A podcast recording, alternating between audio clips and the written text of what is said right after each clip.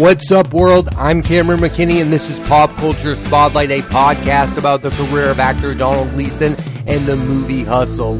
First, let's talk about Donald Gleeson. Gleeson is best known by modern audiences for his work in franchise movies. First, he played Bill Weasley in Harry Potter and the Deathly Hallows Parts 1 and 2 in 2010 and then 11. Then he played General Hux, the rival to Adam Driver's Kylo Ren in the Star Wars sequel trilogy from 2015 to 2019. Here's what I'll say about Hux. I liked him in the first two movies, 2015's Force Awakens and 2017's The Last Jedi, but in 2019's The Rise of Skywalker, they completely ruined the character by making him comedic. It was sad. I felt bad for Gleeson. In general, the sequel's inability to fully develop secondary characters like Hux Poe Dameron Finn is one of its major flaws. The two leads in Rey and Kylo are fantastic. The supporting characters, though, have weak arcs. If you go back and watch the original Star Wars trilogy, there's so many characters other than Luke Skywalker, Leia, and Han Solo who have great character arcs, and the sequel trilogies failed to duplicate that success. For example, so many people for decades wanted a Boba Fett TV show because they loved that secondary character from the original trilogy. There is no one in the sequel trilogy who deserves their own TV show who is a supporting character. Gleeson is one of the modern faces of science fiction films. Not only has he appeared in Star Wars, he also had supporting roles in 2009's Never Let Me Go with Andrew Garfield, Carey Mulligan, and Keira Knightley, and 2012's Dredd with Karl Urban, and had a leading role in 2015's Ex Machina with Alicia Alicia Vikander, and Oscar Isaac, who also wound up in Star Wars. Gleeson also had a prominent role in an episode of Black Mirror with Hayley Atwell. Three of these projects, Never Let Me Go, Dredd, and Ex Machina, were written by Alex Garland, who is viewed by many, including myself, as the master of modern science fiction.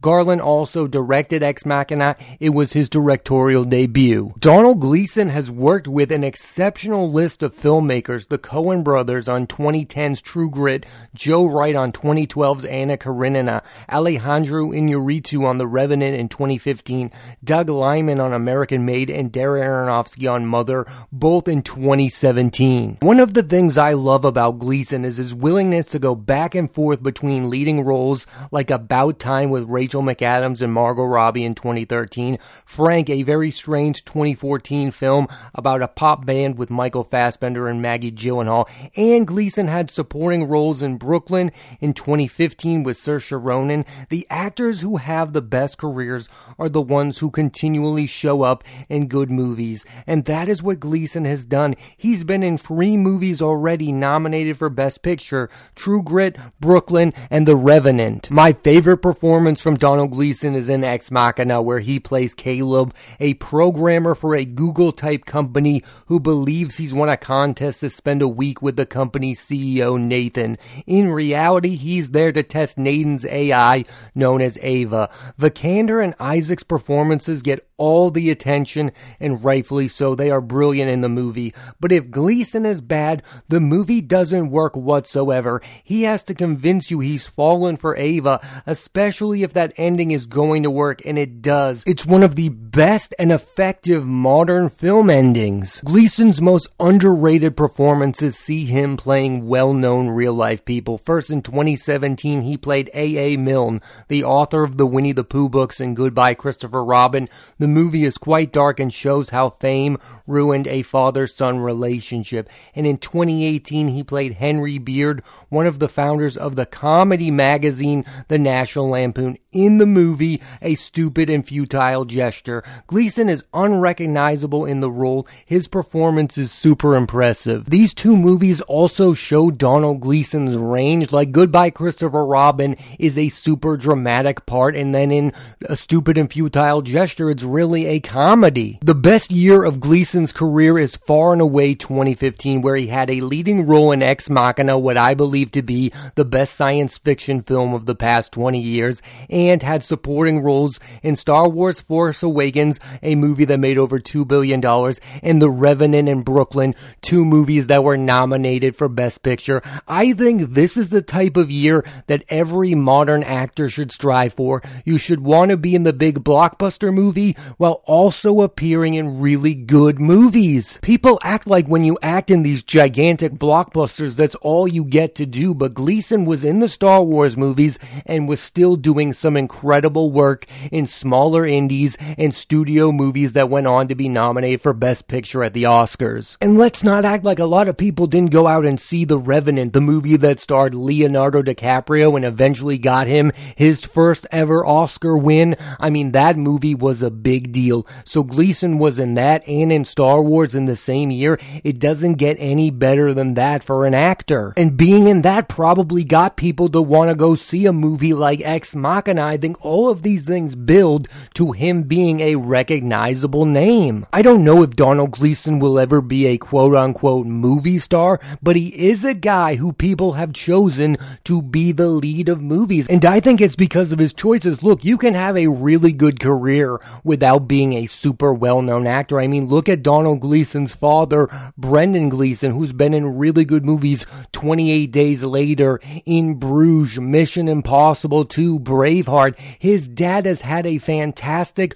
quiet career. That's the same type of career that Donald Gleeson is having right now. Maybe at some point he's going to become a bigger name. I hope it happens. I really like Donald Gleeson as an actor, but he could be one of those guys who has a decades long career that never becomes a huge name that just continues to pop up in really good movie after really good movie. I mean, that's not a bad place to be at all. I also think it's going to be really fascinating to see which of the other actors from the Star Wars sequel trilogy really breaks out after that ended. I mean, you have Adam Driver and you have Oscar Isaac, who I believe have established themselves as movie stars, but you also have Daisy Ridley. Like, what is Daisy Ridley going to do after Star Wars? I mean, Chaos Walking was a really bad start to her post Star Wars career. You have John Boyega. I have no idea if that guy is going to be a legitimate movie star. It could end up being Donald Gleeson,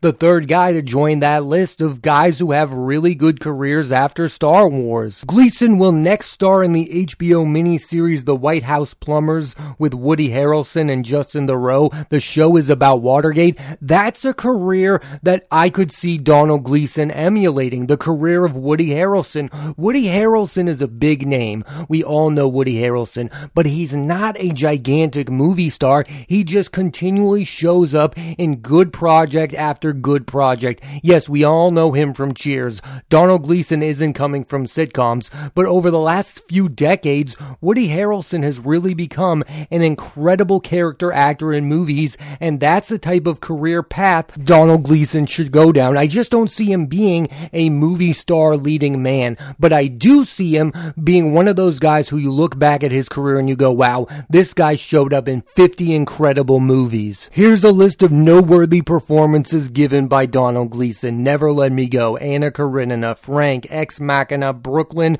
Star Wars, The Force Awakens, Goodbye Christopher Robin, and A Futile and Stupid Gesture. Now let's switch gears and talk about the movie Hustle. Here's a quick synopsis. While in Spain, Stanley Sugarman, a scout for the Philadelphia 76ers, discovers Bo Cruz, a uniquely gifted basketball player, and tries to get him from obscurity to the NBA. The film stars Adam Sandler, Juancho Gomez, Queen Latifah, Jordan Ho, Ben Foster, Anthony Edwards, and Robert Duvall. Standout performances. We have finally arrived to a place I thought we'd never reach.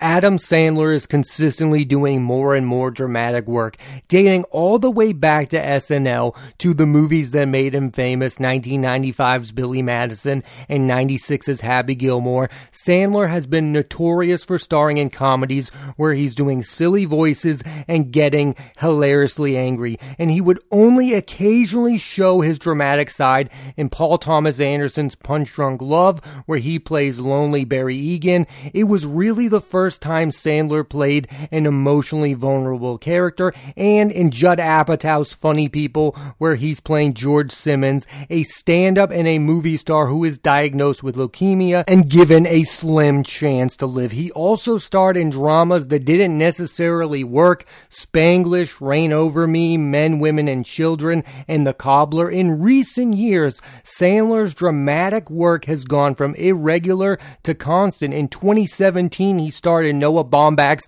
The Meyerowitz Stories and the Safdie Brothers Uncut Gems in 2019. And in those films, Sandler is doing some of his best work playing flawed but human characters.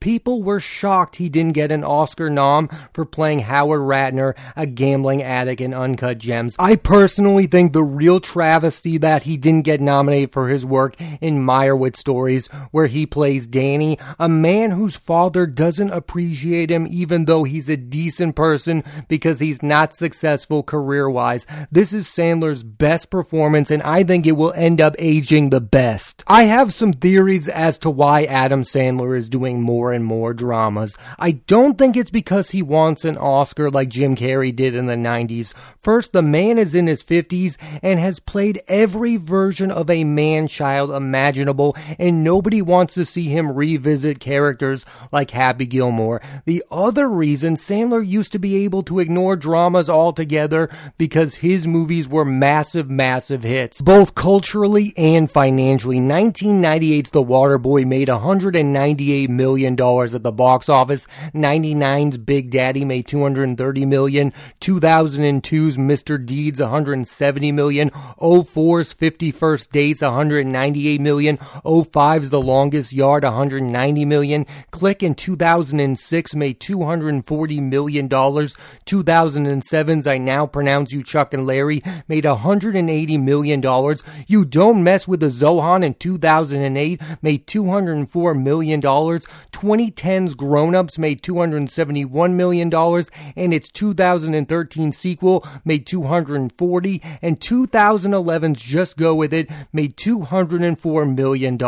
Sandler was the king of comedy for almost two decades when it comes to the box office. It was to the point where it didn't even matter if the movies were good or not. You couldn't deny they were successful because they made boatloads of money. Sandler's recent comedies, My Boys in 2012 and Pixels in 2015 didn't fare as well at the box office, and his Netflix comedies like 2017 Sandy Wexler and 2018's The Week of have been critically bad and culturally ignored. The thing that has kept Sandler relevant and in the mainstream recently is his exceptional work in drama. His late career shift seems like a choice, but it also feels like a necessity. People are always asking the question, why do comedians like Robin Williams, Jim Carrey, and Bill Murray do drama when they're brilliant at comedy. And the reason is because comedy does not age well. They cannot do their shtick when they're in their 50s.